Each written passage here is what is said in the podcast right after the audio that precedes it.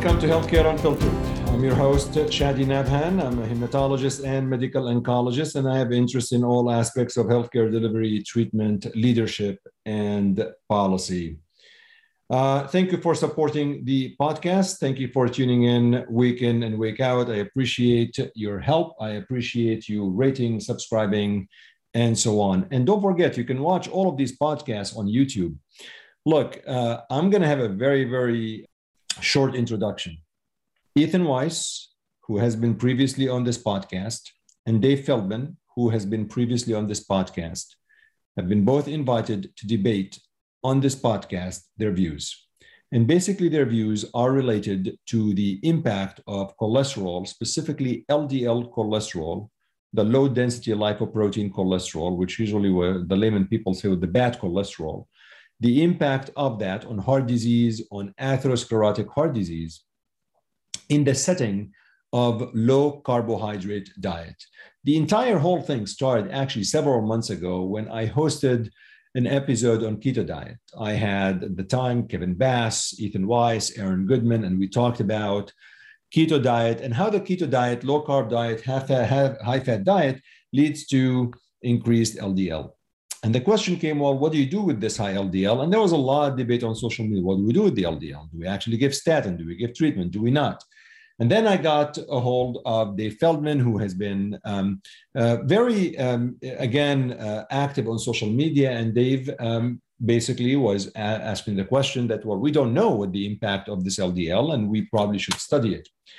And certainly, there are some folks who thought that studying this is not appropriate. Others said studying this is appropriate.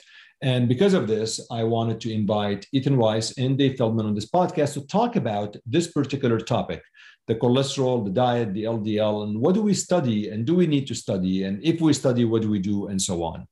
I gotta tell you guys, uh, this is, I've been doing podcasts for the past three years, and I would say this is the podcast that I spoke at the least, which usually, hopefully, means it's a successful podcast because nobody who is tuning onto this podcast, no one cares about what I have to say. I mean, really, for God's sake, why do you have why do you care about what I have to say?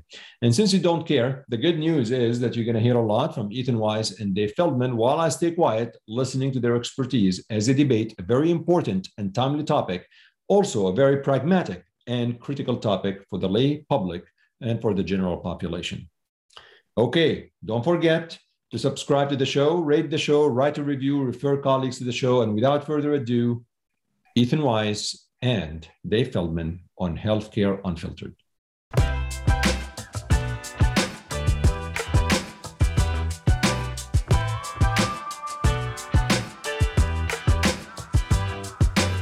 Right, folks. Well, uh, welcome to Healthcare Unfiltered. This should be fun. This uh, should be really a fun episode because I have two uh, guests that have previously appeared on the show Dr. Ethan Weiss and uh, Dave Feldman, who um, have similar interests uh, pertaining to diet, cholesterol, lipids, all that stuff, but also have a lot of disagreements, which I initially noted on social media.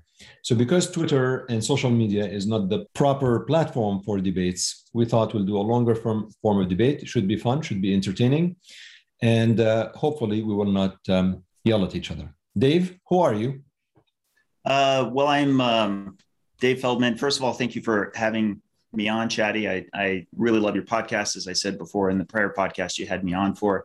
Um, I am an engineer, particularly software engineer, and became obsessed with lipids, uh, which I kind of went over in your prior podcast. I would have everyone go ahead and reference that. Uh, and of course, we're, uh, I'm sure one of the things we'll be talking about is I'm especially interested in studying phenotypes that are related to uh, particularly healthy lipid metabolisms of those people with high LDL. Great. I am going to ask you why in the world would we listen to an engineer about lipids, but that's a different story. Ethan, who are you? That's a great question. Maybe ask my kids. I don't know. I'm struggling. Are you having an identity crisis? I just finished Squid Games, and it's like really in my head. Um, I'm a cardio preventive cardiologist and a scientist, and uh, do a lot of different things. How about that? I like it and I and I um, I, I do think you have a lot. both of you have really great thoughts. I, I follow both of you, and I, and I appreciate you coming on the show. So, I want to level set. I really want to have what are the issues that you both disagree on. So, one issue I know of, because I witnessed that debate back and forth, is what I would call primary prevention for patients who have high LDL, where I believe there was some heated exchange several um, months ago, probably, where Dave, you said that you you don't you might not commit to taking a statin for some if you had high LDL um, and Ethan said, well, this is something that you should do or consider. And I think it went back and forth to no resolve. Is that a? Is that something that you both disagree on? No, I first of all, I definitely, with respect, push back on that characterization. I'm I am not somebody who I'm actually very careful and as best as I can try not to comment on the use of taking uh, medication. And I emphasize over and over again that I would like people to work with their doctor to research for themselves, to discuss it with their family.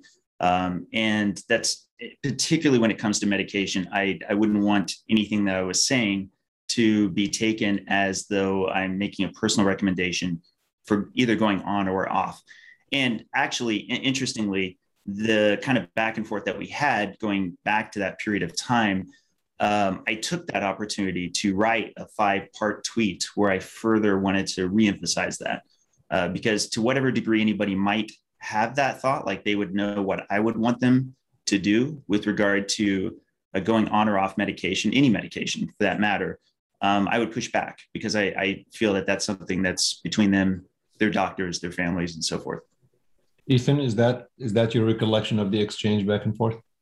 Um, actually, it was really about secondary prevention, but I, we don't need to kind of rehash the whole argument. I guess uh, I'm not sure that's totally productive. Uh, I think what I asked Dave to do was to to comment about whether he would take a statin in certain clinical circumstances, and Dave uh, didn't want to do that publicly, so that, that was how it all went down. Uh, and you know, the motivation for me was that, and I'll say it now, and I'm not saying this to accuse Dave of doing anything, certainly not maliciously, although potentially unintentionally.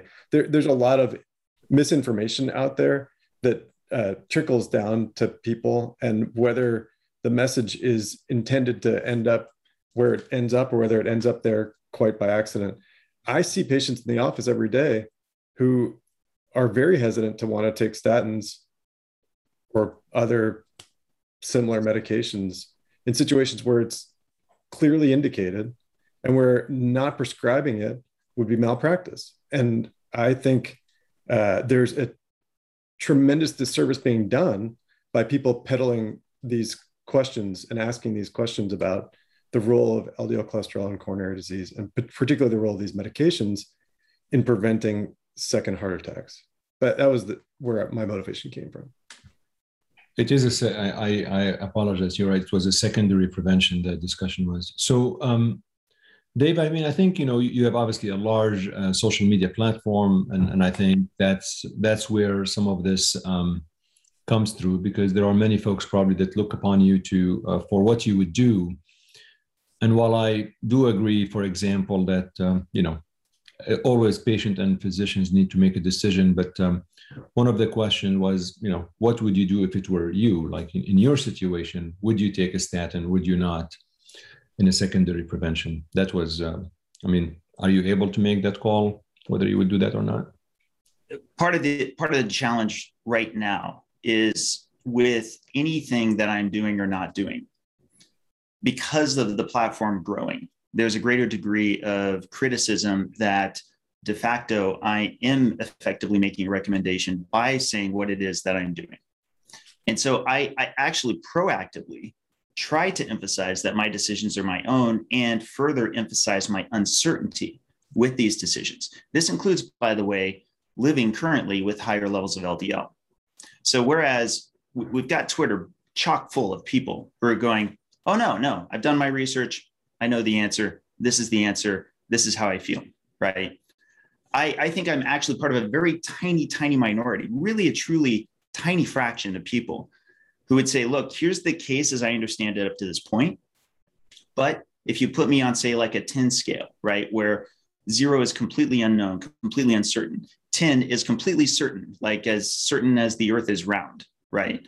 That I'm nowhere close to the 10. I have like a leaning given the existing things that I know. And as much as I reemphasize that, as my profile grows, there's more and more of an attraction towards getting me to uh, commit to one thing or another that I think everybody should be doing. And I, and frankly, I feel like that would be, I, I appreciate that I've become more cognizant of it. And I actually appreciate when occasionally people bring this to my attention, including Ethan, for which I'll take more effort to try to further emphasize where it is that there's that greater uncertainty. Now, that said, I have to also be critical back to the other side of the fence because a lot of times there are folks, and I believe they're well meaning, who want me to emphasize what it is that I would do in order to effectively give a full throated endorsement of something in particular, like a particular medical therapy or a particular medical outcome. And I believe it's the more responsible thing for me to instead say, look, here's here's what it is that I've determined to do based on what I've understood up until this point. But not only am I uncertain, but I want to pursue further information to get a better understanding of what to do next. I mean, again, I, I feel like we're going to go down this rat hole of re-litigating this argument, which was never solved. A lot. I mean, Dave and I had a very long private conversation after this, and didn't really get anywhere. And I, I felt like it was unresolved and potentially unresolvable. So I'm not sure it's like productive. Well, let's let's, let's go into something probably a little bit more productive. Let me ask. I want to ask Dave a question I've been meaning to ask for a long time, if it's okay. Sure. What is your mission? What is my mission? I yeah. Yes, I absolutely want to understand what role higher LDL, as observed by people who are fat adapted, plays both in whether it, it whether it applies to the lipid energy model that we're working on and how much it applies to risk. Those are the two questions I most want to answer. What What are you trying to solve? Like, what's the? No, that's not what I'm looking. I'm. What's your? What gets you out of bed in the morning? Like, what are you trying to? Uh, getting getting to that answer.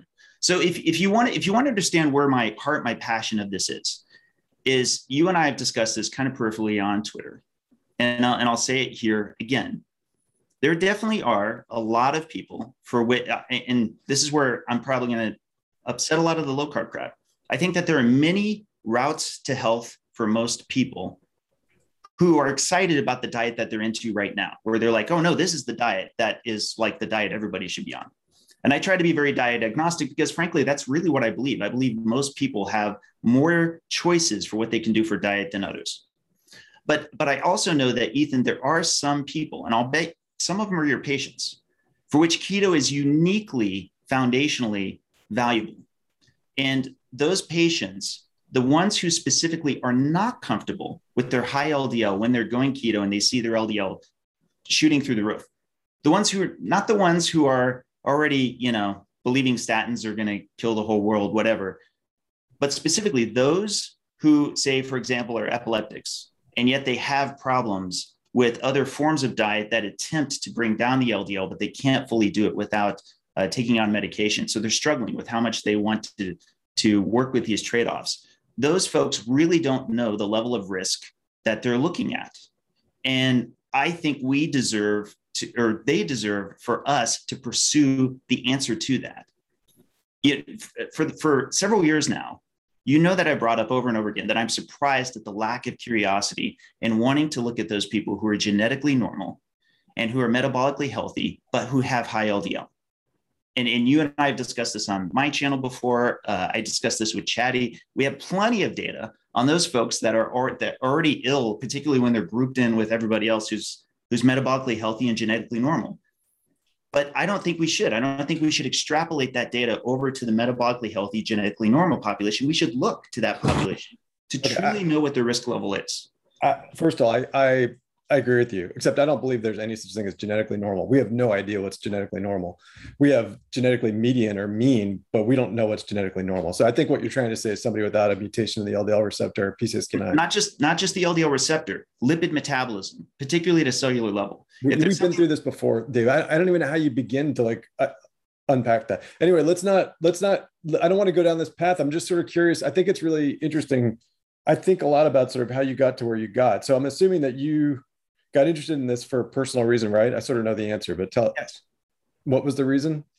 No, it, a personal reason because as I told Chadi, it was fear. I was worried for myself as to how much this may or may not impact, and that fear is still present as to whether or not this is in fact the wrong route to have higher LDL, even if it's resulting from fat adaptation.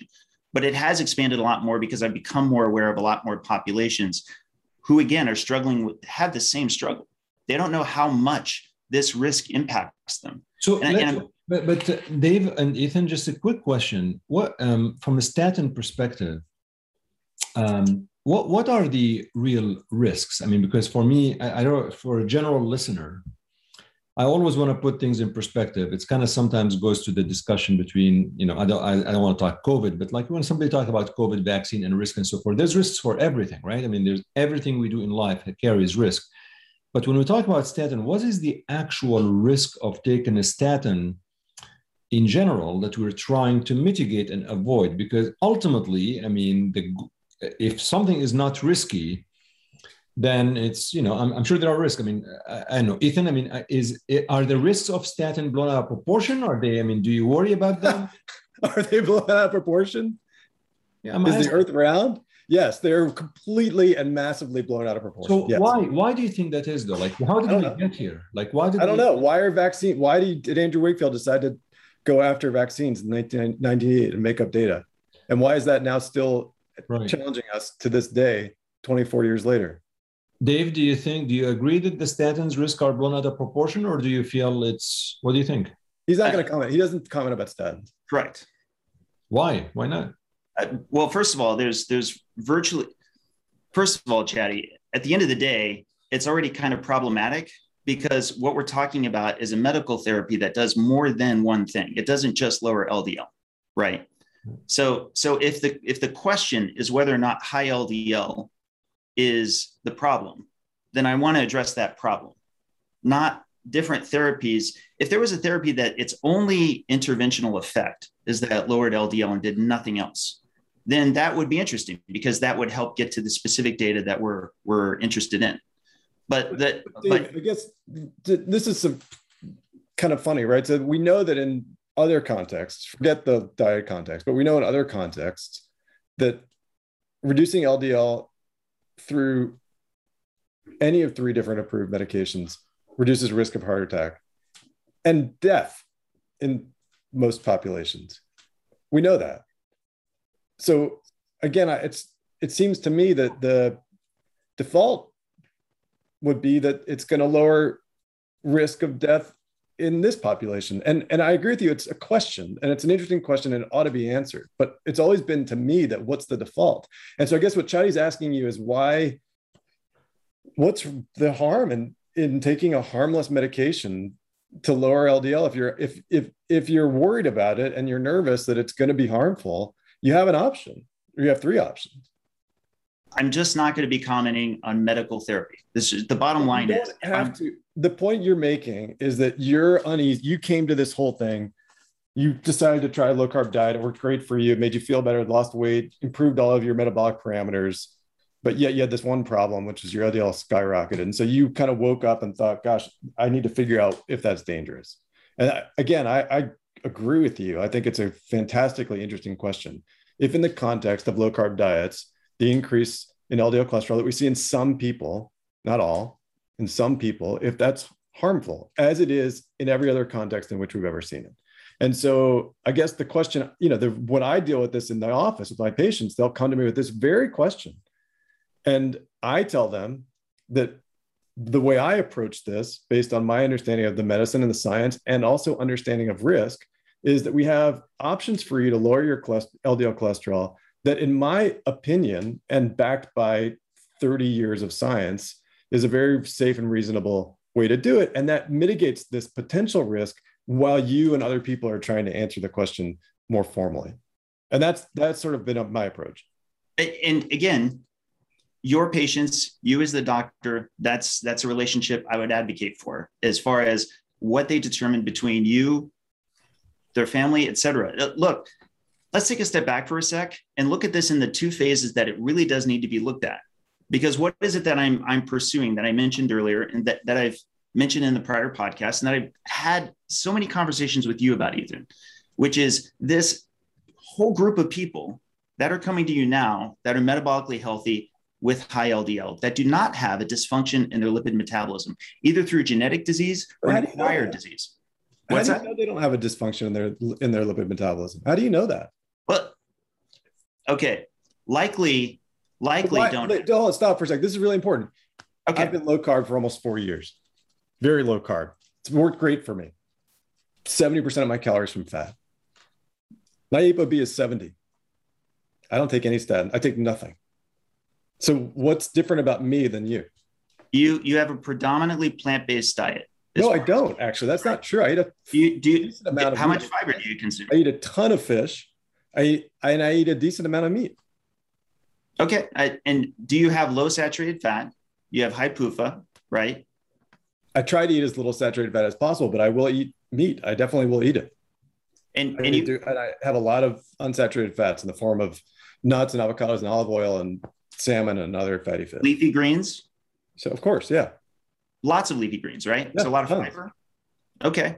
I I we can get into it now, but that's actually part of But why I'm doing the fiber-based. part. that do you think that that's the difference? That it's just my diet, or do you think there might be something about my metabolism that's different than yours?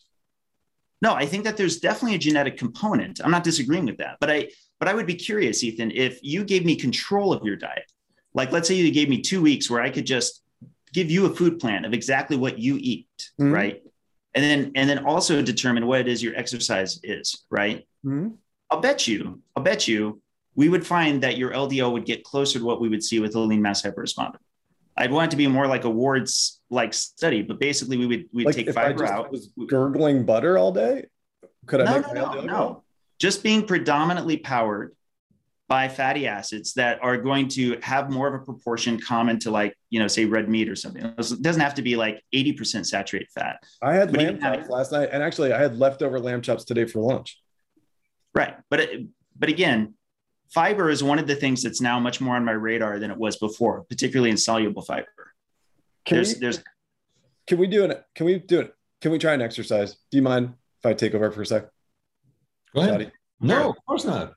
Let's play a game for a sec because i think this is actually gets to one of the questions that i wish you were asking because i think your stu- your it's not really a trial but your study is is going to be interesting but it, it's not where i would have started because i do think that the the most important question is what's going on at the very detailed metabolic level before we get too far into it, can we at least do just a quick for for listeners who may not know what we're about to talk about? You're talking about the lean mass hyperresponder study, right?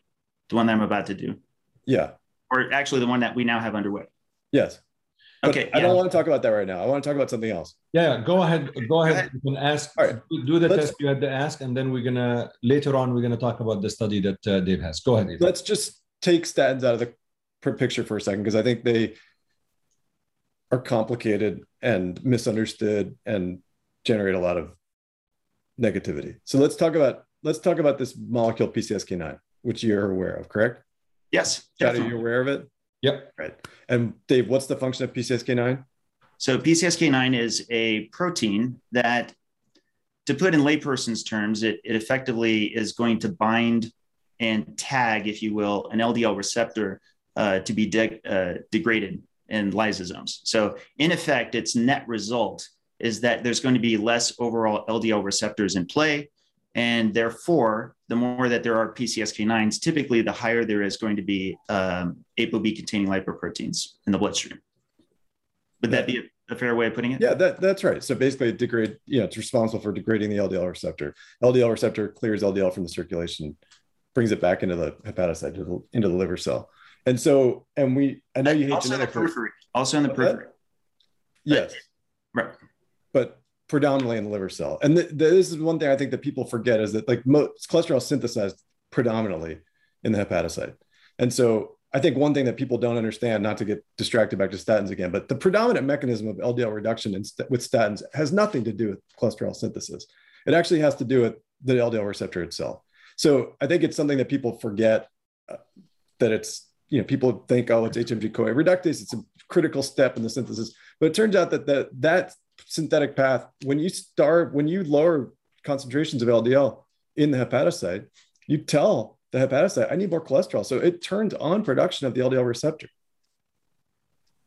Agreed. So PCSK9, we know that PC, we and we know so we know that loss of function, people born with mutations in PCSK9 that doesn't function, those people have what happens to their cholesterol? Their cholesterol gets extraordinarily low. Like 10 milligrams per deciliter, right? Their LDL. Well, I, am not sure if it's that low. I think usually that takes combined therapy to get to those levels, but they do tend to have very low levels. I think, I think homozygous. I think people with homozygous loss of function alleles in PCSK9 have like 10 milligrams per deciliter, and and mutations, either common or rare mutations in PCSK9, and those are rare, extremely rare. I think predominantly in African American people seen, but common or rare mutations in PCSK9 lower LDL cholesterol and do what to to risk. If you, if you mean cardiovascular disease risk, it brings down the likelihood of development of, of uh, atherosclerosis and heart attacks. Yes. However, what does it do to all cause mortality? Uh, I don't know if the studies, well, I can tell you that the combined studies of common genetics and, and uh, that control LDL levels absolutely increased lifespan. There, that it's one of the most it's one of the most powerful signals there is when when you look at lifespan. But but I'm I want to stay to... with this. I want to stay with this for a sec. I would love to mm-hmm. partner with you, Ethan, to do a study on PCSK9 loss of function, on PCSK9 loss of function, but I want to do it transparently, right? I suspect as we've as we've seen in the initial studies before there was a lot more statistical abstractions being applied that we're actually going to find that there's not a benefit in all cause mortality. But I, would like to see what are done. they dying of? If they're not dying of the most, are they dying of cancer then? Because the two things that kill people are we all agree cardiovascular disease and cancer, right? Two by far the two leading causes. The, the, you, the two biggest, right? So if you're reducing the risk of cardiovascular, that's still the lead, even with COVID, the leading cause of death in the world. If you're reducing that significantly, the, down to basically zero, and these people with rare disease with rare right. mutations they should have longevity. What are they dying of? I non-cardiovascular disease related mortality has to explain why there is a not an increase uh, in greater longevity. I don't agree. I don't agree with you on that, and we can debate this later. But I do not agree with you that the. I believe that it's relatively at this point incontrovertible that genetic control of LDL cholesterol is directly and proportionally related to lifespan. I would. I, this is a genuine offer. Mm-hmm. I would mm-hmm. like to partner with you on a large, like UK Biobank Copenhagen, uh, I'm not sure if we've got this with Framingham. I'm not sure if they have uh, PCSK9 loss of function data yet, but UK Biobank would be a good example. I think it's been done. I think Michael Michael Holmes has done it with it's, with George yeah. Davey Smith. Well, right. we'll, we'll come back. Let's. I don't want to get distracted, so let's just continue down this line. This line, if you don't mind, let's just continue. Let's just forget the lifespan thing. Let's just agree that we're gonna that there's a reduction in heart attack risk. Correct? Yeah, I, I have already agreed to that. Okay, and we also have the paired uh, mirror image of that, which is that people who are born mutations that activate or turn on PCSK9 have increased LDL cholesterol and also have an increased risk of heart attack, correct? Uh, in gain of function, yes. Yeah. yeah. Right. And we have now a drug, a monoclonal or a pair of drugs that act to as monoclonal antibodies to decrease circulating PCSK9, and those dramatically reduce LDL cholesterol, and also, at least with in combination with statins, also reduce heart attack risk and in one case, all cause mortality. Correct? I I can't speak as much to the okay. the trial data in patients with second in secondary, but I guess my question is that pathway is pretty cool, right? Because it's involving this receptor that's there to basically traffic cholesterol in and out of the hepatocyte. And I guess what I would say is the way I interpret those genetic studies and the way I interpret the PCSK9 inhibitor clinical data is that something that degrades the LDL receptor that turn that decreases expression of the LDL receptor on the surface of the hepatocyte and therefore impairs the hepatocyte's ability to clear cholesterol from the circulation that that's a bad thing. Is that correct? Or does that do you agree with that no th- and this is this is where we're going to have our disagreement so the dis- the disagreement is whether or not it, let's get to the very top level are ApoB containing lipoproteins pathogenic, not just atherogenic, but pathogenic? In other words, they're disease causing on net. This is probably the core of our disagreement, right? You would say yes, that higher ApoB worse off, not just with the development of atherosclerosis, but that there's no net benefit relative to the uh, development of atherosclerosis in non atherosclerotic risks. Would that be a fair statement? ApoB is bad, period. There's if you have high ApoB, you're going to have more mortality, full stop. You would agree with that statement, right? I mean, I think it really depends on what you what how you define high, but uh, yes, I think the other side of the equation is actually much easier if you ask me. So I'll ask you this question: If you have very low ApoB, say you know less than forty or thirty milligrams per deciliter, can you get coronary disease? I well again, I'm, I've already agreed that you will reduce the likelihood of development no, of atherosclerosis. But let me I, can yeah. I finish? Let me finish. Sure. I'll agree that you will reduce the likelihood of, of benefit or reduce the likelihood of development of atherosclerosis. However, as you know, with people who have abetalipoproteinemia and hypo beta lipoproteinemia, they have worse all cause mortality. It's very bad for them. And granted, that's a different context than PCSK9 loss of function, but it's very relevant to this discussion that we're having because how you're metabolizing these lipids and lipoproteins seems to be relevant to this larger equation. Wouldn't you? But I'm just asking about one very narrow path of metabolism, just a clear, just the clear, right. just LDL receptor and its ability to clear LDL right, from circulation. Right. And this, and this is why I'm, I'm actually glad you brought this up because PCSK9 basically the lipoproteins are getting into circulation. You would agree with that? Sure. Okay. And cells that would otherwise want to have those lipoproteins can't acquire them. There's no, there's no, for example, receptor binding problems. There's no ligand binding problems. They right. can actually endocytose as necessary. So that's one, that's one end of the equation, right? Where it gets into circulation, but it can be removed as needed. So there's not really a disruption in the lipid metabolism there. Conversely, with abetalipoproteinemia, you actually don't develop those proteins in the first place. So they're not even getting into circulation. So people with abetalipoproteinemia and hypobetalipoproteinemia, they have problems in that they can't even get their fat soluble vitamins moving around in circulation, which can help explain why it is that their all cause mortality would be worse, right? I, I, think you would agree with everything I just said. Would, would you agree with that? I'm not sure where we're going. I, I'm asking. I, where, I, like where we're going is: if, is there a is there a dysfunction and the reason I keep drawing that line is if ApoB is pathogenic, which is to say disease causing, let's just look across this, let's stop lumping together any kind of population that has a dysfunction in lipid metabolism, especially at a cellular level, and look at those that seem to be functioning properly in their lipid metabolism. But even Dave, if this is the point I'm trying to get to, and you're not letting me get there. I'm asking you if you agree with me if PCSK9 and its regulation of the LDL receptor is important, and that if you had less LDL receptor, just because you were born with mutation in PCSK9 that activated it, would that be a bad thing? I think it's bad if your cells want them. Does your do your cells want the ApoB? Because if there's any disruption in the path that can be a problem especially if they're immune cells especially if they're macrophages. So you're not worried I, about increasing residence time. You're not worried about how long ldl part i'm not talking about residence time. You, you, if you have less clearance then you're going to have less residence time. Do you believe we can measure it? Oh i, I do. Do yeah. okay here's here's my question. Macrophages do macrophages have ldl receptors? Yeah. They do yeah. All nucleated cells have them especially immune cells. Do macrophages use their LDL receptors, not for modified LDL particles, but for unmodified LDL particles. Sure. Okay, is that relevant to the development of atherosclerosis, in your opinion? Probably, yes. Okay. Okay. So why not look to people who have functioning macrophages? Therefore, they do not have a disruption in the lipid metabolism of those immune cells, for example. I'm, I'm just trying to ask you a question about, I'm trying to get at the physiology here of right. what happened basically what i'm what you said earlier was that people these people these lean mass hyperresponders have normal lipid metabolism. I, i'm going to say it's never been measured. Absolutely been, speculative right? So it's I, never I been assessed.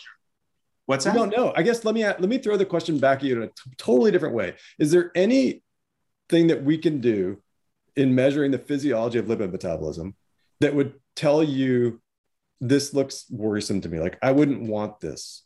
Is there anything that we can measure, given all the tools we have in the toolbox, stable isotopes, whatever it is? Is there something that you could say, well, this is this is concerning. I wouldn't want this. Yeah, the physical measurements of plaque. That's that's why. I'm not asking about the physical fantastic. measurement of plaque. I'm asking about is there something short of that? Is there some other surrogate that we could look at, not just steady state levels of these lipoproteins, which we I, th- I think all agree are not perfect. But is there something else we could do in a dynamic way? Could we measure something physiologically? That's why I'm kind of harping on this PCSK9 story because I, you know, if you look at the physiology of what happens when PCSK9 doesn't exist, it's different, right? LDL gets cleared. So there's not as not only is there not as much around, it's not there as long. Yeah, yes. Look, again, I realize we're just we're talking on two different sides here, right? On one end, you're saying this plays into what looks to be the uh, response to retention. There's a higher concentration remaining in the bloodstream, right? Which I agree with. That's uh, that's true. Okay, you. I'm not sure why you couldn't likewise agree with me that that's not the only thing going on.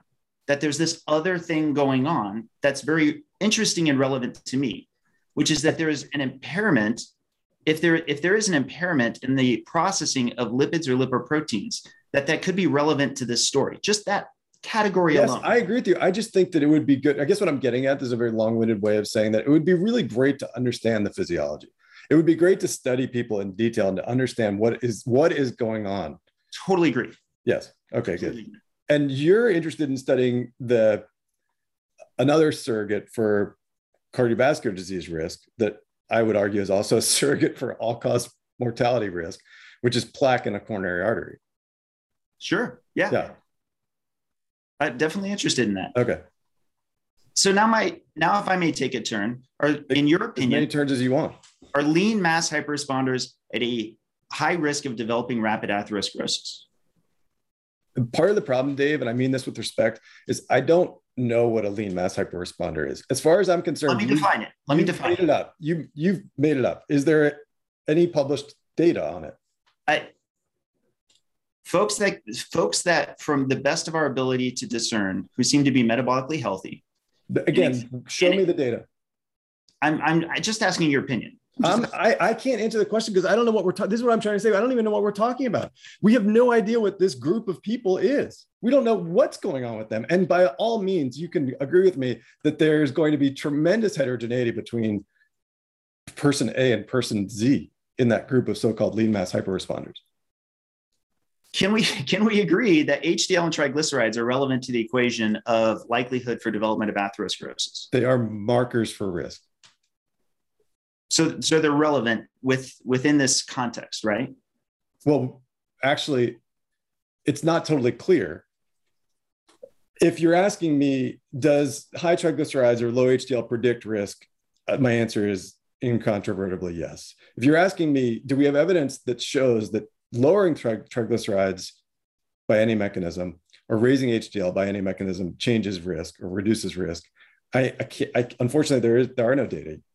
Okay but this this is good because we're now getting to a place that i feel like we can make some progress. Okay, great. in general, in general, atherogenic dyslipidemia, the low HDL, high triglycerides, which of course are part of the metabolic syndrome, you know, criteria, it tends to associate with a higher relative amount of LDL, right? There, in fact, there's actually a review that you you posted that I really love. And I, fact, part of the reason I remembered it was because it was close to my birthday. you you posted on June 8th, I think, and it's um it's fat cell size uh, and it was getting into uh, adipocyte hypertrophy, right?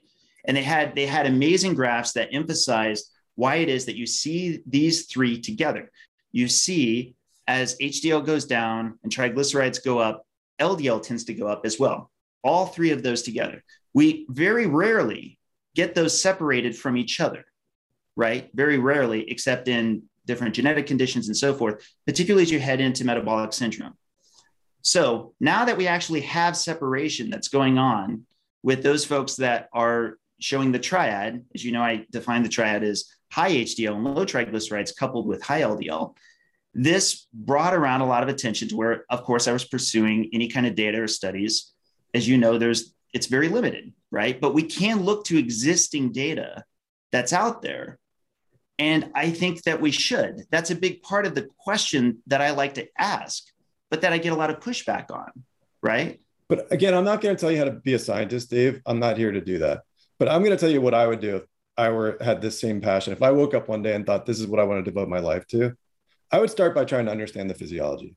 And I think it's great that you're going to do this like observational thing and see what happens to plaque. I still don't totally understand how and changes in plaque volume in this context are important to you, whereas they're heart attacks are not important or reductions in heart attack risk, which are also accompanied by decreases in plaque. Like if you looked at people who got PCSK9 inhibitors and you measured plaque quantitatively using CT angiography as you're going to do in your study, you'd see a reduction in plaque volume.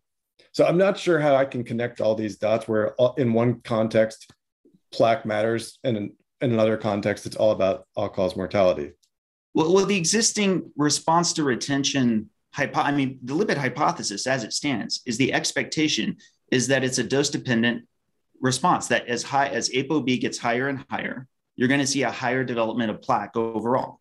I mean, Brown and Goldstein started. And in fact, I think I, I read this, um, the quote from the early 70s uh, in my last podcast with Chadi, which is that uh, Dr. Goldstein himself was pointing out that they were looking at children with homozygous FH and they were getting xanthomas and, and myocardial infarctions at an extremely young age.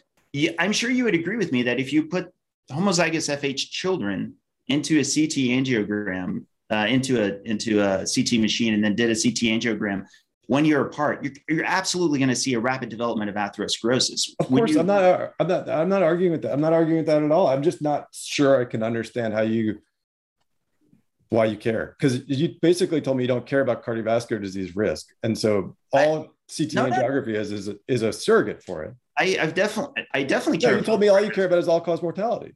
I mean, when we were talking no, about genetics, I've never. When have I ever said that I only care about all cause mortality? I care more about all cause mortality than I do about cardiovascular disease risk. But you That's, don't want to talk about you. Don't, I mean, you don't. You don't like talking about it in the context of of either genetics or drugs that alter ApoB levels. No, I, Ethan. Let me be very clear. Yeah, I think that it's a huge missed opportunity scientifically for us to look only to populations, as I was mentioning with the adipocyte hypertrophy, for which we have all of these lipid values changing. And we yeah. don't know which of these, because they're running collinearly, we don't know which of these are the major contributors to the atherosclerotic plaque, right? So, in other words, how much does the lipid metabolism impact your lipid profile? along with changing your outcome with atherosclerosis. How much does one thing cause both as opposed to one causing the other? This is why scientifically, of course, it makes sense to want to pursue any population for which the marker of interest is the only one that's different.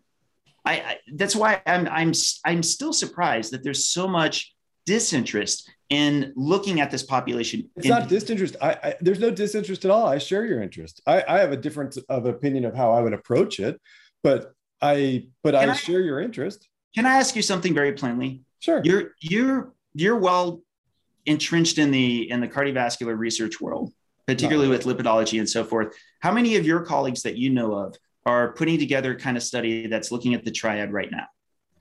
The the triad? Yeah, high high LDL coupled with high HDL and low triglycerides. In what context? in that context, in, in being able to look at LDL and ApoB separate from otherwise atherogenic dyslipidemia? Uh, I don't know. I, I, I really don't know. I'm not I'm not really sure. I guess I'm not really sure. Yeah. But but when you agree with me that that would be important to do if we're going to start with the assumption that ApoB is pathogenic independently. Dave, you're asking me basically. Yeah, I I don't. It's settled science. It's a fact. It, I mean, you can we can argue about sort of different contexts in which it may be more or less harmful, but it's not. You're never going to get me or any other reasonable cardiologist in the world to say that ApoB levels are not directly and proportionally related to risk of cardiovascular disease. It's just not not going to happen. I mean, the, it's settled science. And yes, are there contexts in which it could be more or less of a risk? Absolutely. And we should study those. And I think one of the interesting ones is what happens to people who go on low carbohydrate diets and have their LDL skyrocket. I think that's an interesting question. I just, I'd approach it differently. Let me come at, okay, let me come at it from a different direction. Let, let's say that we were to grant that whatever the context, higher ApoB will have a likewise increase of cardiovascular disease risk, right? Let's just, let's grant that for the sake of argument that no matter what the context, even if somebody is totally metabolically healthy, it's no different than how we would normally think of, say, smoking. In that, even if you have one cigarette a day, uh, even if it's super, super low risk, it's still higher relative risk than if you just had no cigarettes. like Dave, I think this is we we we all know that just as with cigarette, not every we you know you go, come out to the VA hospital with me, and we can go find a bunch of vets out there smoking through a through a tracheostomy who are still alive at 95 and have not had a heart attack. And so same thing is going to be true with any other risk marker, right? I mean, it's not that you it's not a death sentence if you have high ApoB. There are lots of factors.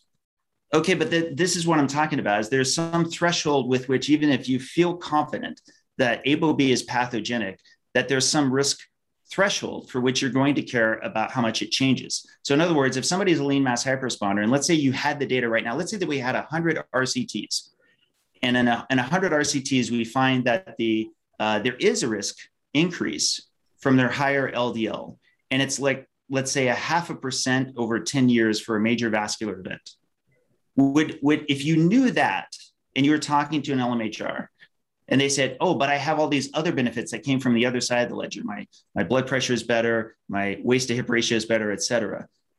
Would that change your level of opinion right now as to whether you'd recommend that they take actions to lower their LDL? Okay, so number one, I don't know what an LMHR is. Again, due respect, I just don't know what it is. It's as far as I know, and I don't mean this to be disrespectful, Dave. It's something that you made up and I don't know what it is. I think we should start by defining what it is. So it'd be okay. great if in your studies you could define what it is. Wait. Number two, I personally believe that the risk of taking a statin is negligible in 95 plus percent of people.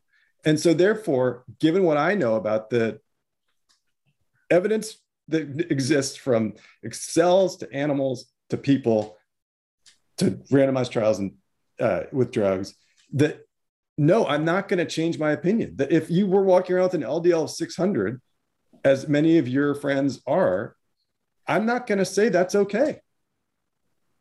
Like that's just not not gonna it's not going to happen. And it for me to ch- to change my opinion about that, which of course I could, I could be wrong, but for me to do that, I'm going to need extraordinarily solid evidence.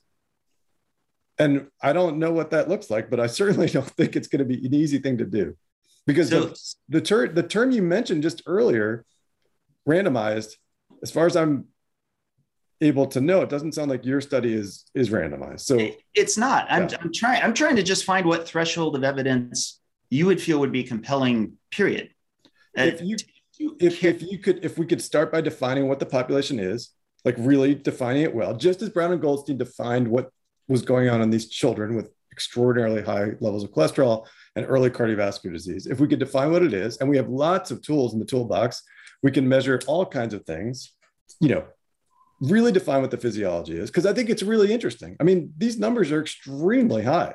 So it'd be great to know what's going on. I would like to define what it is. I would then love to know what happens over a reasonable period of time in people in a well controlled and randomized study. It, which would be hard. I agree. It would be a hard thing to do okay, if you want me to define it, I can just say what the study design is. Study design is LDL of 190 or higher, HDL of 60 or higher, triglycerides of 80 or lower. It's a relaxed form, but generally people who have that triad of high LDL alongside high HDL, low triglycerides. We have other criteria that, as you know, because it's not part of what's being advertised, I can't talk about it openly, but that the Lundquist Institute goes through. But I can tell you it, it effectively determines there are other uh, low risk factors as associated to cardiovascular disease. So, this is otherwise, as far as we can tell, a healthy population that does not have a high risk of cardiovascular disease at baseline, but does have a high LDL at baseline, save everything else. Well, let me ask you a question. What happens if you do that first set of scans on people? You've got somebody who comes in with, walks in the door with an LDL, I'm going to make it up, 400 milligrams per deciliter. And, but they meet your criteria. They have low triglycerides and high HDL and what what per, what are you going to do if that if somebody walks in and their baseline scan shows they've got extensive three vessel disease? I it actually this is one of those places where I, I want to answer, but I don't know if I'm allowed to. You you know clinical trials more than I do. I've been given the talk that certain things that are in the protocol, I'm not sure if I can speak to until they're published. I know that we're publishing the protocol, but I'm not actually sure. But but bottom line is we do have means by which people will be disqualified if it's clear that they have baseline uh, high risk for atherosclerosis. So, so I think that in I some ways, in some ways, I guess in some ways, then you're kind of potentially going to have some bias there, right? Because you're going to be selecting people who don't have a lot of baseline disease. Uh, well, I mean, we're we're reporting all of it though. Mm-hmm. It's it's been my intent. You know how vocal I am on transparency, right? Where there's I even wanted to have a greater level of transparency on uh, inclusion exclusion than what is typically you know happening. Again, this much I'm not sure how much I can say, but I can say basically everything I've been wanting to get to be transparent is turning out to be so at the point at which we're publishing. So okay. it's not we're not going to we're not going to let me put it this way. There's not going to be a whole lot of hidden cases of baseline atherosclerosis that wouldn't somehow get counted into the final analysis. So you'll publish all the baseline, even the people who don't end up getting go who don't end up getting enrolled in the full longitudinal one year study. You'll you'll publish the results of their baseline scans. I my my answer and again i want to be cautious because i don't know what i'm allowed to say because you're allowed to say whatever you want. I mean okay. i've never heard of anything like this. I've never heard of being muzzled by a i mean who's muzzling you?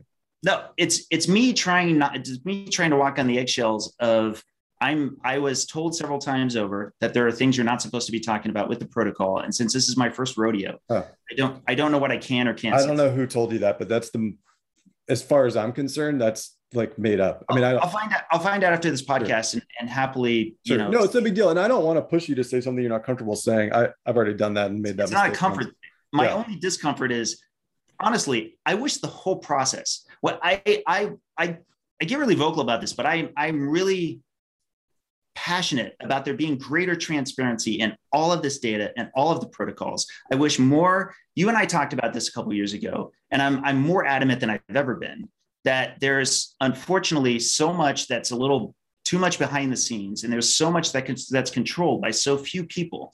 And i feel like it's doing a disservice to science. And, and the triad's a great example of this. I really wish i really wish that we could just get more analyses even if it's post hoc and even if we can see that it's post hoc even if we state that up front that it's limited in that respect that but we could actually been, look. there have been studies done i know you don't like genetics but there have been mendelian randomization studies done exa- to do exactly what you just asked for and, exactly. and the genetic studies you're talking about tend to have such things as scoring, right? Where there's actually some additional, a lot of the, a lot of the analyses. Okay, let me ask it this way. What was, there was a recent one that uh, had to do with all cause mortality, right? Where people were genetically had, and it was, it was a larger one. I think SEC was one of the authors on this. And I think it came out, I want to say four or five months ago, something like that. Do you, do you think we could write the authors and ask if they would turn over that raw data for us so that we could see if we could like i work with adrian soto who's just a whiz with uh, statistics. Do you think we'd be able to run our own analysis even if we like predetermined what that analysis would be for that all cause mortality and its association it depends. every study has its own data sharing plan. And i will tell you this nih is now required for nih sponsored studies it's now requiring pretty much well, I shouldn't say pretty much, but the, very generous data sharing that didn't exist in the past. We can all agree it was terrible in the old days, but I, I, am not really sure that's where we're going to solve any problems here today. I think it's I think it's going to be one of the biggest solutions. Period. Because because I feel like it's it's a place.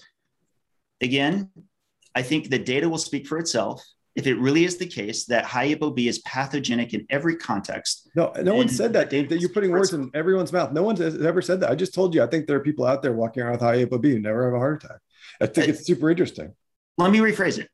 That that there's any population, right? So not not the you know one uncle who smoked three packs a day and managed to live to 90 we shouldn't be able to pick a population of people who have a high ApoB, but yet have a low cardiovascular disease risk, low progression of atherosclerosis. Would you agree with that?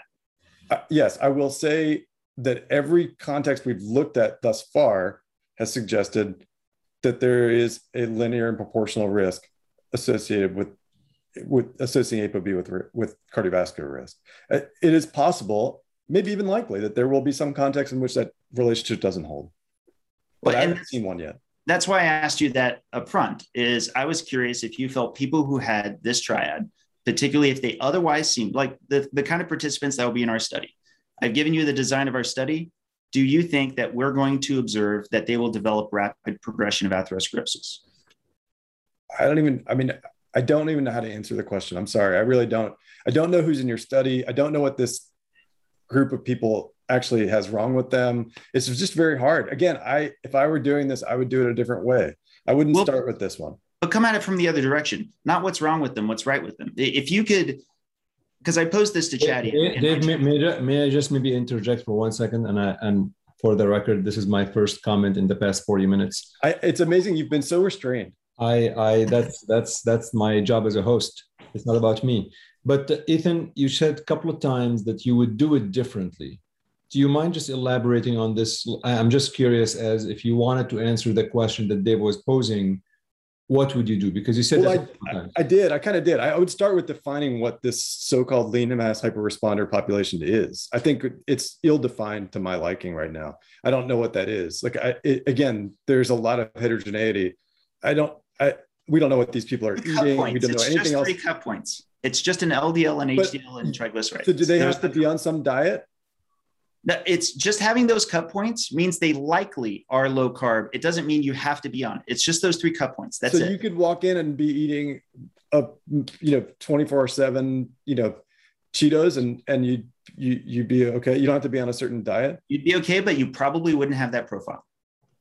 You said that, but you don't know, know that. I'm just I, I'm saying when I defined the profile in 2017, sure enough, people were coming out of the woodwork that had this who'd been low carb and were in. and the lean part is what's observational. I just okay, observed that a lot more. My BMI is 21.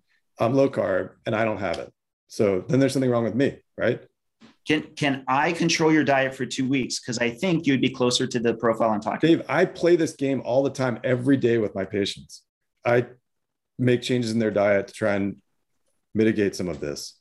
Uh, I, I know and I'll already be up, I'll already be upfront. If you are on a more plant-based low carb diet, particularly if it's high in PUFA, and I, I posted about this recently, you're going to probably see higher levels of ketones. I don't know how truly fat adapted you are though, because you also tend to have a lot more fiber, and we don't know how much soluble and insoluble fiber are relevant. Toward what's wrong with that? If let's just pretend for a second that that's true, that that you can mitigate this these astronomically high levels of LDL cholesterol by doing a diet that's more like the one I do. What's wrong with that? I don't know that there's anything wrong with it. And, and Ethan, I hope you recall, I've regularly retweeted not just your work with Carrie Diulus and Danielle Belardo, but also um, skeptical vegan. I, um, I'm forgetting her name. But, but but anybody who brings up being low carb and on a plant based diet, for which they can see lower LDL, I regularly point out that I, I get frustrated when it's brought up as though it's just two choices. Either you have to be high carb, low fat, or you have to be animal based keto, I'm more than happy to emphasize to people who are not comfortable with high LDL but want to be low carb that they can try more plant based. I'm, I'm absolutely a fan okay. of, of, mentioning that frequently. Chadi, we, we've completely not allowed this guy to speak for t- two seconds. No, I'm totally fine. Keep going. I'm, I'm, oh, your only question was to ask me what I would do? Yeah, that's what I mean. I mean, I think you said you started, you wanted to define the population. And I guess one of the things that I I'm curious in listening is that you know how how common is this high LDL, high HDL, low triglycerides, and is this what you expect from? Is this only from keto? I mean, and we, we don't know. This is the problem. Dave's making these like, you know, I can I answer that pretty convincing story, you know, stories because that's what they are. That it has to do with changes in diet. But again, I haven't seen anything published. Like I, it would be great to actually, if you really believe that it is, that my LDL is low because I eat a certain way and that yours is high because you eat a certain way. It would be great to actually do that study because I think it would be, my opinion is, it would be really nice to start with defining what this is. So the first, the first question as a listener, as a listener, that and I, as a listener, I guess the first question I always have in mind, and I'm not the expert here, obviously, I'm just a listener. How important is that question clinically? And how is this an issue that we are trying to resolve because it's an important question for the general public and to patients and so forth? I am going to answer this question because as far as i know i'm the clinician. You're not? No i am i don't know why this is i understand it's a curiosity to dave and that he has a personal journey he's been on that he wants to kind of answer this question that came up in his own life and I think it's an interesting scientific question. But the amount of oxygen it gets is completely out of proportion to what it means clinically, if if you want my opinion as a clinician. And the, the reason I say that is that this is all created by a group of people who don't like any of the three or four options they have to lower their LDL cholesterol in the context of the elevations they see on whatever diet they're on. And as a result of that, they are trying to figure out well, is this risky? And in my opinion, and I've said this before to Dave, I'll say it again. And we, you know, again, it's my opinion. My opinion is that the default is it's risky. And that in order to demonstrate that it's not risky, that one actually needs to demonstrate it. So I don't see this today as a huge clinical conundrum because honestly, we're talking about three or four or five really good options to mitigate it without even having to change your diet. And so when I work with my patients, who come to me very distraught because they think they either have to go off their diet or they have to live with this risk of having a heart attack tomorrow. They are really happy to learn that there are actually multiple different options, some including drugs and some not, that allow them to mitigate against this risk. Because my opinion and what I tell them is that until we have evidence to show that this is not risky, that the bulk of the evidence we have so far suggests that it is. And can I just take a moment to emphasize that I absolutely endorse fully the recognition of there being more than one option of either fully abandoning your diet or not, which you know harkens back to what I was just talking about with plant-based, but also toward medication. If people are choosing medical therapy, please be aware that I have no stance as to whether it's a good or bad thing. This is something that you should be working out with your doctor and with your family and that's that's specifically different from a lot of i think uh, who you might be critical of ethan for that matter dave your your stance is and again maybe i'm putting words in your mouth but the way i interpret your position is the evidence suggesting that the increase changes in lipids let's just leave it at that associated with this diet that you're on are not sufficiently risky that you're not that you're willing you are willing to take the chance for however many years it is until the data show up to confirm your hypothesis that it's not risky. But in the meantime, you are you believe that it's not that the risk is not so high that you're taking a tremendous. If this were a gun and you were spinning a uh, you know a, a chamber and playing Russian roulette, you'd probably agree that the risk is high. Until I took time to understand it better, I would. Well, again, what you're doing in taking time, the clock okay. is ticking. Sure, the clock is ticking. Right. Do you know? Do you know that I've had three CACs? I've had uh, two CT angiograms. I've had. You're going to be glowing soon. Something, yeah, I probably will be. Uh, but they were low dose. They the the machine that we were um, that we're using for the study because I didn't want to ask people for something that I wouldn't be willing to do myself. I had a CTA back in May, and I've had CIMTs. Uh, gosh, like something like eight or nine CIMTs total. I'm very, I'm very carefully watching my inflammatory markers, and, and I emphasize you, your CTA showed you have no coronary, you have no plaque, zero. I'm, I'm, I made an agreement with the team before yeah. I got it, including Dr. Budoff, that I would not discuss my CTA because it could be too consequential. Huh. Because in either one of those cases, I'm going to get criticized because of the very thing we've been talking about this whole time, right? You don't so think that's important information? What's that? You don't think it's important information? I think it, it's it is hugely important okay. information. It's too important though. Hmm. For ex- for example, wouldn't you agree that if my CTA came back and it was extraordinarily good, it would absolutely look as though I was trying to manipulate people into going going into this diet when I don't myself know if I'm an N of one exception, right? Conversely, and I will say I will state this much: if I had had a CTA and I, I had a clear rapid progression of atherosclerosis comparable to somebody who had heterozygous FH. I, and I shouldn't even say this because I'm already breaking my deal by just saying this much. That that w- that probably is something that I I would have uh, discussed openly, right? But the but the point is, I'm not I'm not just blasingly looking at my lipid panel on an annual basis and nothing else, and just strolling through this process. I'm absolutely very interested uh, Nick Norwitz is getting a CTA, and you you chatted with Nick Norwitz. He has an LDL in, in, the 500 range, and he's been on this diet for 2.5 years. Again, getting back to Brown and Goldstein, the little girl that they were looking at that started off the research, she had hers in the 700. So his LDL is two thirds of what hers is.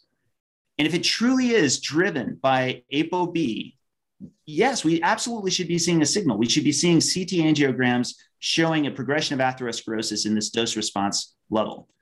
And so, yeah, I'm, I'm, you know, this is this is surprisingly passionate, Chadi. This is going to be such good. This is going to be a good podcast for you because it's maybe the most animated I've been in a long time. But I think we should just be getting the data and the data in this particular context rather than assuming this other context with populations that have something very vastly different would apply back in this way because if, if this does come down to metabolic fat adaptation and if there really is a difference we should be studying it. And it's but you put your nickel down dave. You put your nickel down. You've made a bet. Your bet is that it's safe. Because in the time that you're doing this study people we don't know what's going on. People my, my, my understanding though and please correct me if i'm wrong because um, my understanding, Dave, from the patient population that you'll be enrolling in, as a clinical trialist myself in oncology, inclusion exclusion criteria is publicly available for any ongoing clinical trial. I mean, there, there's nothing that should be hidden about that. But just my understanding is that these are people that have declined undergoing statin therapy. These people exist, right? I mean, we've all had people I'm sure Ethan had patients who declined therapy. I've had patients decline chemotherapy. We all had these patients. So basically, you're taking patients that have have been informed of potential risks, I presume, and they've made a conscious decision, proper informed consent that they are not going to get statin therapy.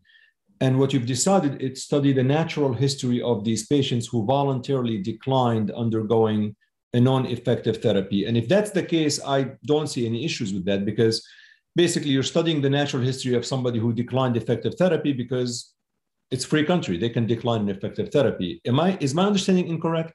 Yeah your your understanding is correct. I'm actually kind of glad you brought that up because i do want to emphasize i understand where ethan is coming from if this comes off as you know um, advisory in its nature.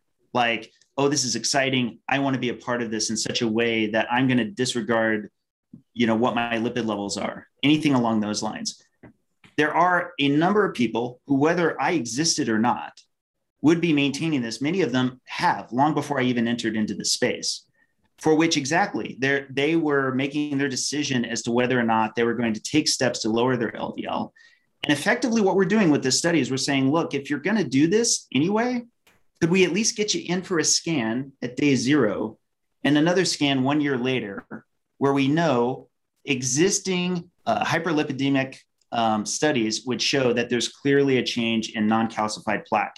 And that way we can at least have some sense as to whether or not there's. You're, you're studying the natural history of someone who declined treatments, like somebody who has lung cancer declines therapy, and we do observational program to, mo- to follow this patient prospectively. Ethan, I mean, I don't, I don't see a huge reason, a huge problem in observational study in somebody who's, as long as they're properly informed that this is, you know. Yeah, I mean, I guess I mostly agree with you. I have two problems. Though one is that it, by definition, there's a conflict, which is the study doesn't exist if these people don't exist. So, well, I, like I think Dave is saying that these people these people exist anyway. It's like those folks who who refuse treatment. Right. I, I hear you. I, I, guess the problem is more in if you understood this community that's grown up around this, that there's a like Dave, I was on Twitter over the weekend and I saw you were at some conference in Las Vegas and posting pictures with these people who are like celebrating that they're also lean mass hyper responders. There is this sort of I see. So I think Ethan, Ethan, you're afraid that this could get out of control. Where, right? I mean, I see what you're saying. What I'm saying is that it feels like it's being celebrated. It's a that it's and Dave. I'm not saying that you do this, and I'm not saying that you encourage this, but it does feel like there is a sense of a badge of honor, almost like people who are proud of not having been vaccinated against COVID. You went there. Okay. I mean, I'm just saying. And, and by the way, you know as well as I do that a lot of the people who are sort of most vocal about uh, this are also most vocal about about vaccines. there's a lot of overlap there. Another topic that's highly polarized and for which you might be surprised as to where I stand. And no, I, that's, I'm not surprised. I'm not asking your opinion. I, it's not my business. But, um, but, but, but Ethan, I know you followed me for a while and I know you're aware of this. My, my colleague in this study is Spencer Nadolsky, who's nothing less than a very much a pro LDL lowering advocate. He has probably the strongest case for lowering LDL for um, those who have it on a low carb diet in on cholesterol code. We've linked it several times over, right? I've retweeted over and over again because I emphasize that I do want exposure to those people who follow my work to every opinion, right? Including the mainstream opinion. I emphasize over and over again that the vast majority of doctors, in fact, I think I usually just quote like say 99, 98% would disagree with me.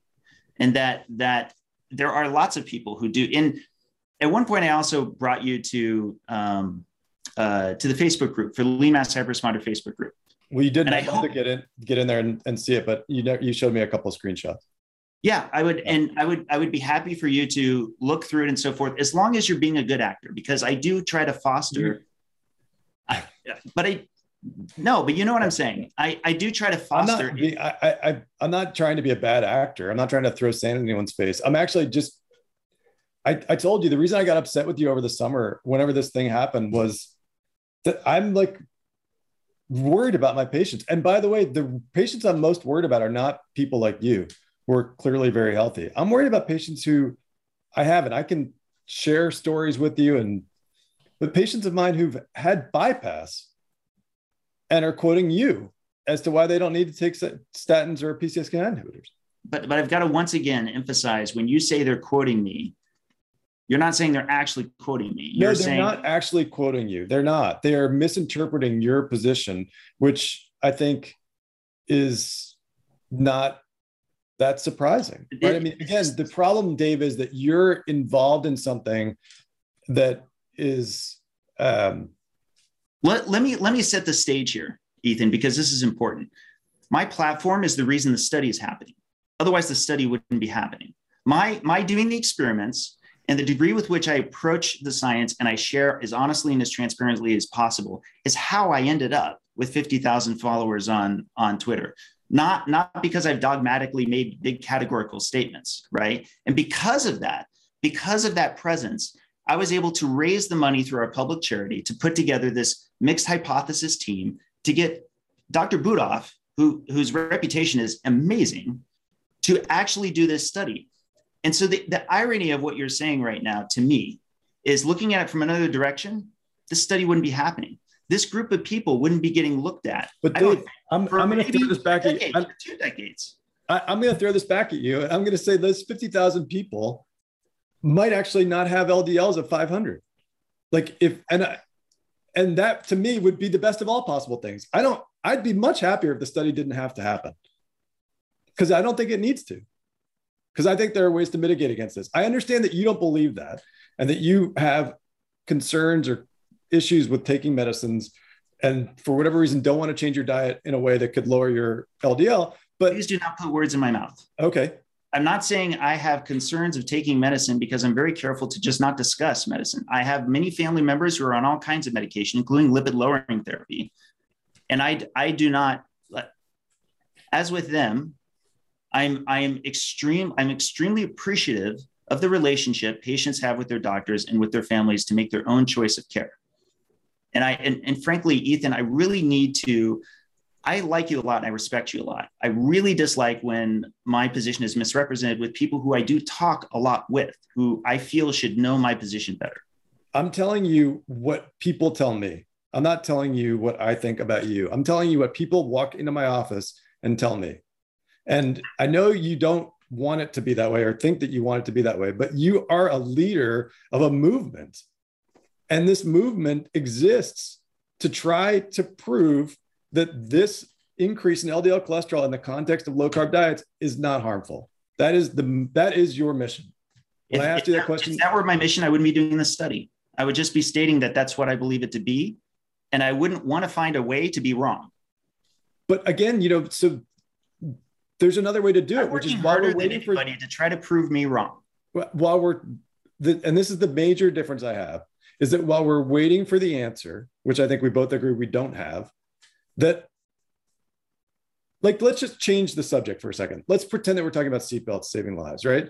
And so i guess the question is if we were going to do a study to demonstrate the efficacy of seatbelts in saving lives in automobile accidents in the time between when we start the study and when it ends the study it would be great if most people wore seatbelts because i don't think there's a lot of risk in wearing a seatbelt right it's not harmful I, I can't speak to the to the research on seatbelts i assume so I don't know though. Okay. Well, I I think they're probably relatively safe. I mean, I can't imagine like I know that I know that there's cases for which it's better for you not to have worn a seatbelt than not, but that's not my advocating for not doing it. I just I genuinely don't know this data. I assume so because I always wear my seatbelt, and I always want I always want my family to wear my wear their seatbelts. Well, it's it's also the law. It's also really hard not to these days because your car will just yap at you the whole time. Right. But but I guess what I'm getting at is that there is a way to think about this to say, look, there's a really interesting scientific question. Let's study it. But in the meantime, let's take the position that this seems to be in every other context risky. And so while we're waiting for the answer, let's at least work to the best that we can. Doesn't mean we have to do everything and every single person, but to the best we can, let's encourage people to try and control this problem while we're waiting for the answer. That's the major issue I've had with all of this. My, you said that I'm a leader in a movement to effectively try to prove that it's wrong. And I would argue that I'm I'm trying to lead the movement of finding the answer. I'll be upfront about being cautiously optimistic, but in the course of doing that, I'll absolutely concede my uncertainty. My hardest moment from the summer, from when we had our exchange, is that I took the opportunity, I took what you said sincerely, that if people are walking in the door and they're saying things, even if even if I'm being misquoted, I wrote a five-part tweet that I was about as forceful as I think I've ever been on Twitter to emphasize the things I said earlier in this podcast.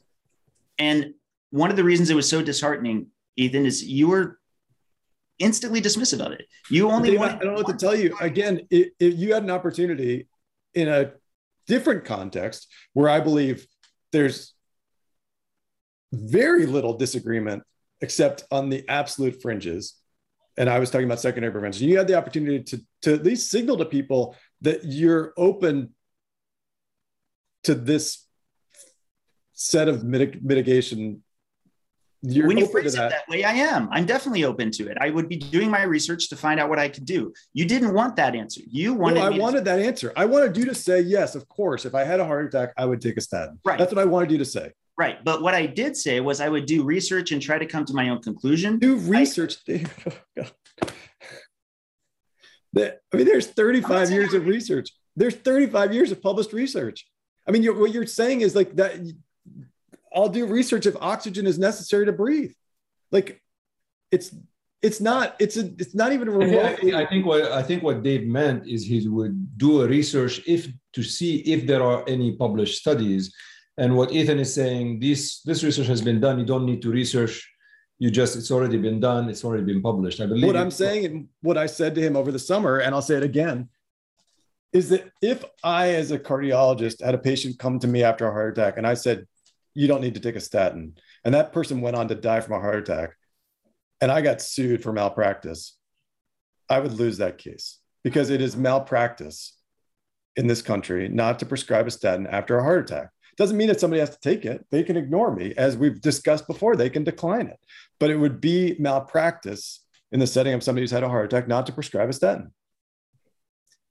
What is wrong with me telling everybody that they should work with their doctor to make this determination? I wasn't asking you to tell people what to do. I was asking you to, I, in a I hypothetical. Just, I, think it, I think if somebody were to read through that right now, they would definitely come to the conclusion you were telling me to do something. No, I wasn't. I was asking you to give me an answer to a simple question, which was if hypothetically you had a heart attack, what would you do after the heart attack about the decision to take a statin? That was a very simple question. I'm not trying to get you to do anything except answer that simple question. And I gave you an answer, but you felt the answer was inadequate. Your answer was, I'm not going to say. No, my my answer was that I didn't know that much about secondary prevention. I would do more research and not me saying I'm going to become a cardiologist when I say more research. The, this whole journey began with me doing research and coming to the conclusion that there was much more metabolic relevance than what is said in the literature. And that's that's how the lipid energy model came about. So I've definitely come into research that actually my own data has provided lots of evidence against. So the same thing, I would want to know for myself. Now, Ethan, you're somebody who I already trust as much as we have lots of different disagreements.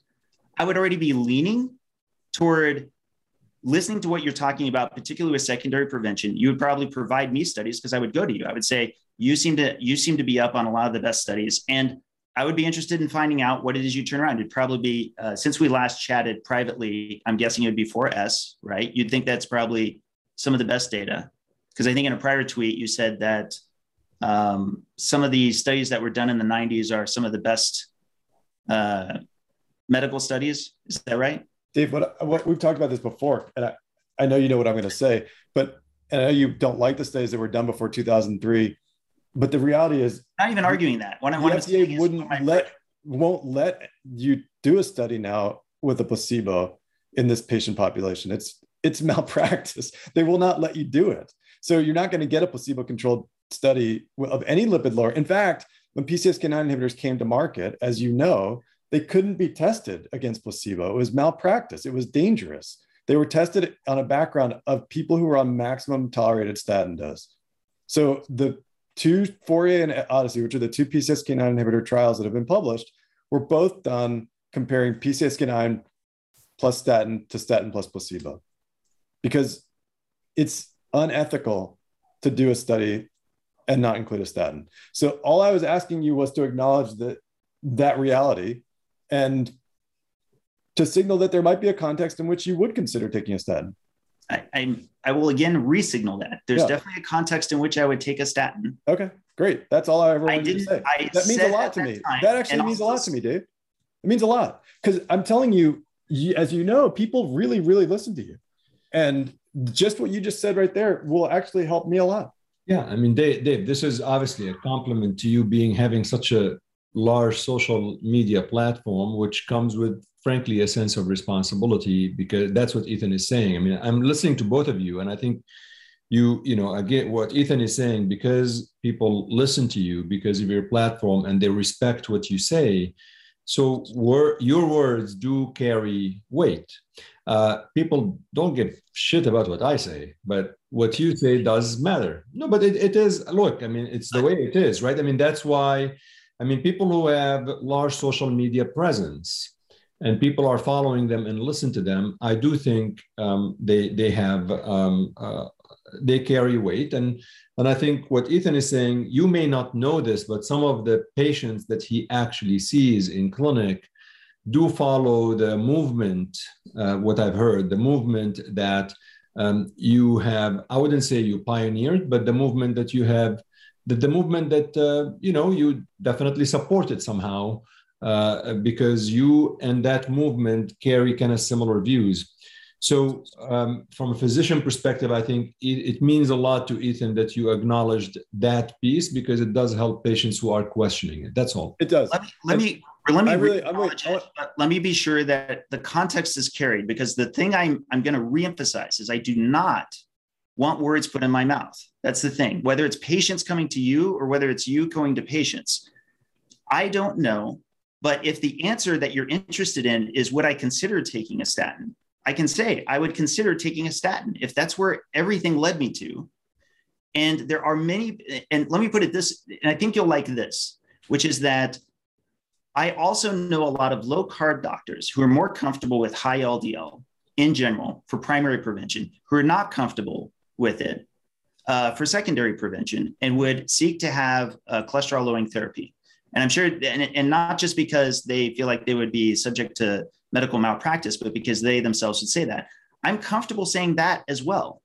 I don't, I feel though it's it's absolutely responsible for me to be able to say if I'm faced with a, a lifelong therapy decision, that it's it's fine if I'm taking some time to better educate myself as to what I want to be able to do.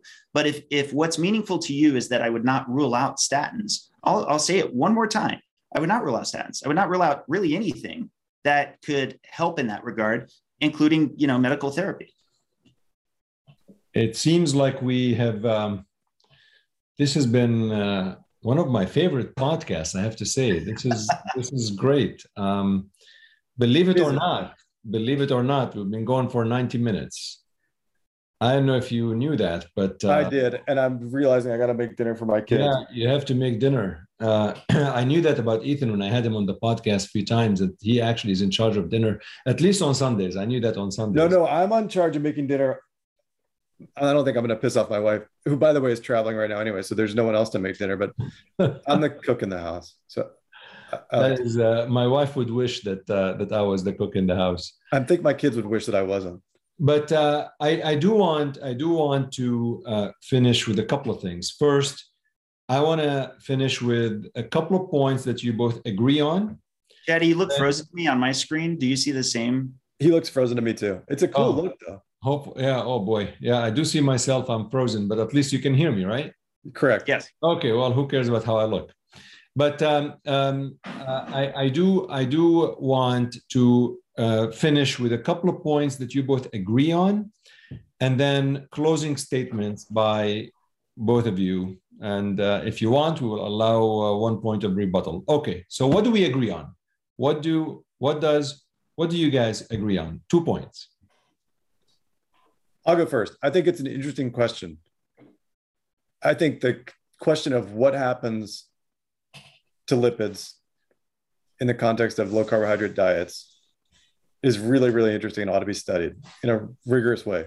And I'd love to understand the physiology. I think we agree on that. Dave, what another point that you both agree on?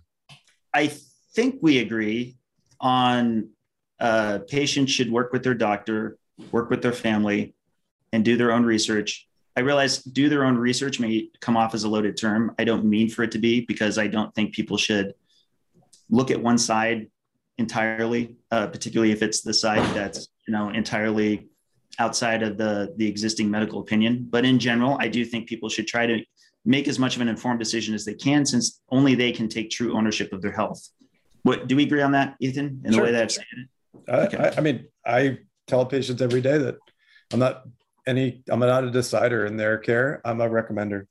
That's not bad. So now we're going to have closing statements by each one, which is, yeah, I mean, this is you're not running for office, Ethan. Don't worry. You're not. It's not a presidential elections, but. Um, I don't know if I have anything else to say. I think we've sort of covered it. I I, I think uh, I I like Dave a lot. I hope this works out. I really do. Yeah, I'll leave it at that. I enjoy talking to him. It's fun. Definitely takes some energy. Dave, uh, uh, last final thoughts. Yeah, I appreciate Ethan that we've had a very spirited, passionate conversation. Uh, in the spirit of two years ago, I do hope that we can uh, continue to have dialogues and and try to like move this conversation forward.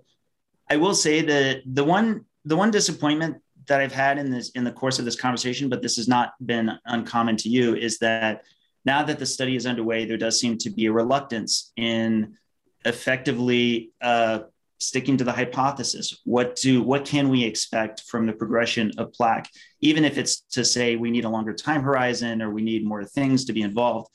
Um, I feel like the bar is unusually high when actually in the case of homozygous FH, the bar is very low because we already can see it in such a rat in such a short span of time. That's that's very much a cornerstone of the lipid hypothesis.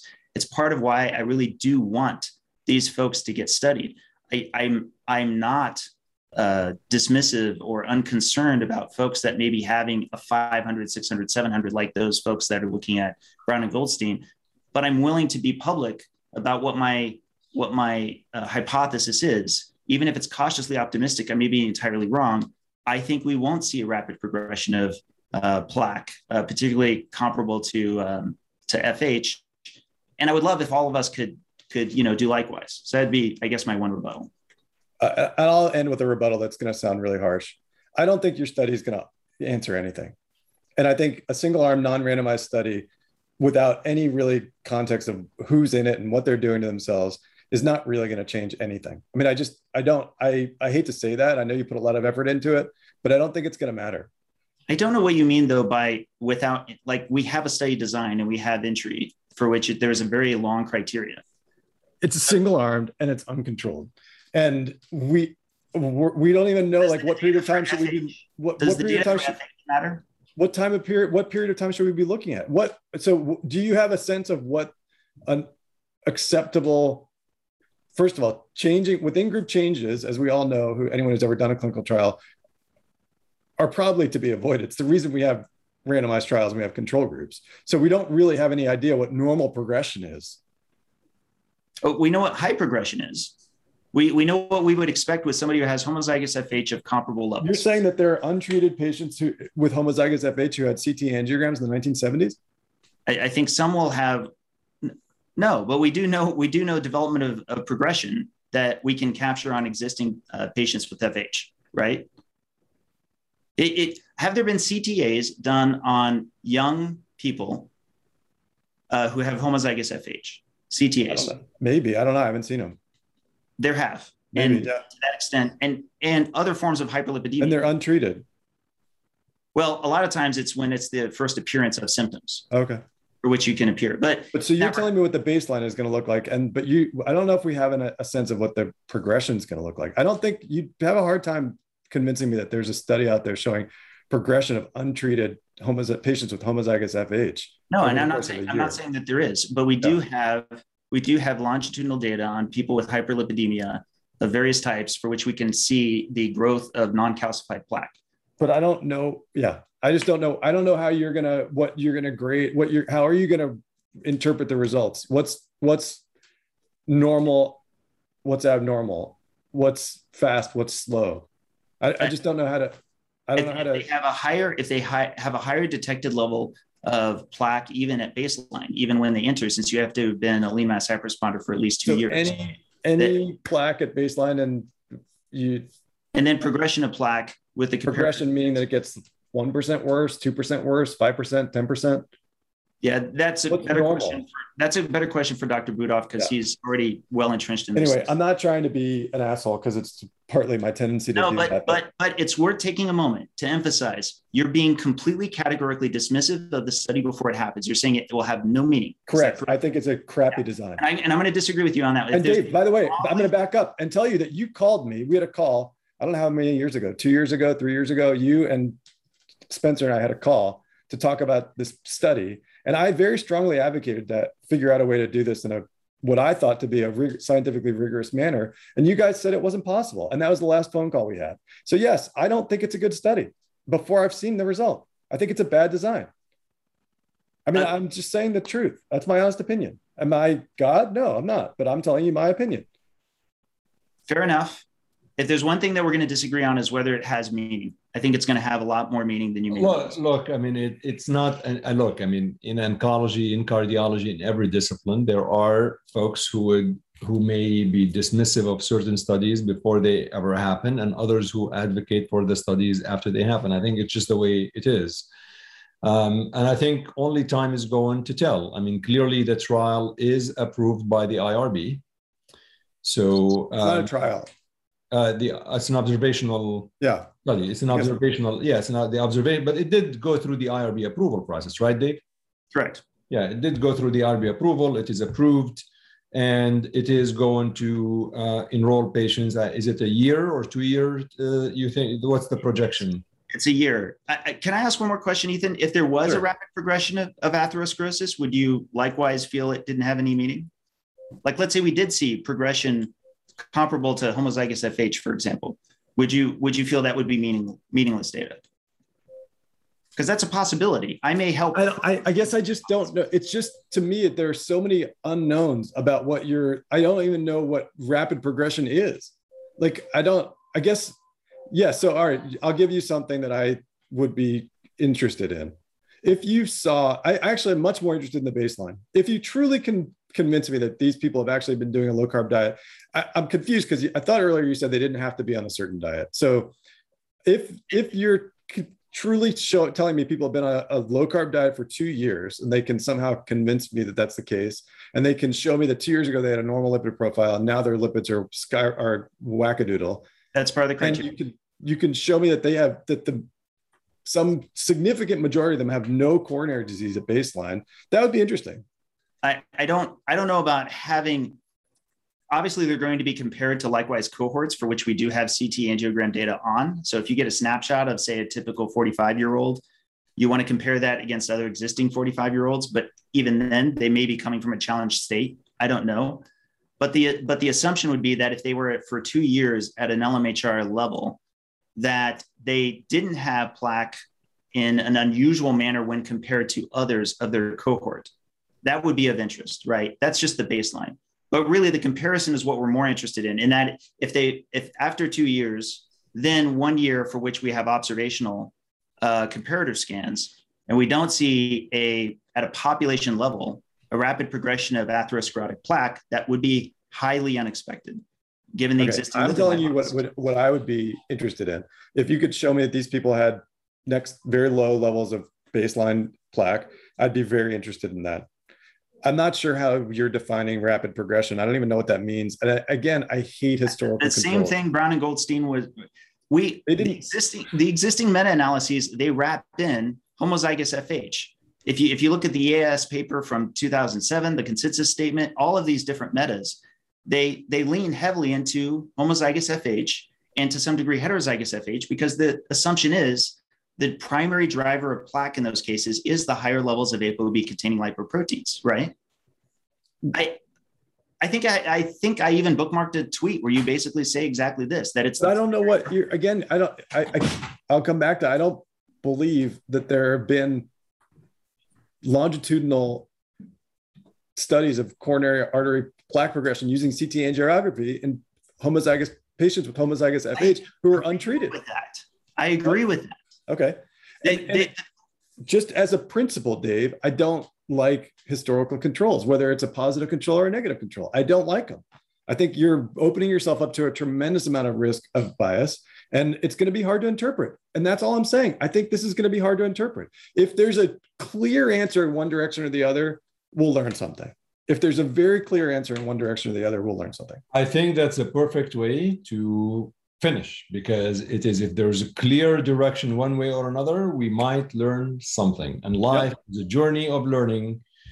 And at some point ethan has to cook for his i'm going. family. Otherwise they will ban you forever from being on any podcast. Uh, guys this, is, this has been a lot of fun. I really appreciate it uh, i think to be continued. What i would love if you all agree is maybe uh, you know, six to eight months down the road, maybe the trial will be ongoing and so on. I think we'll probably do another one of those. Dave could share with us whatever he can share as the trial is ongoing, and we'll see how things are. Sounds good. Thank you. Ethan Weiss, Dave Feldman, thank you so much for coming on Healthcare Unfiltered. Thanks for having us on, Jenny.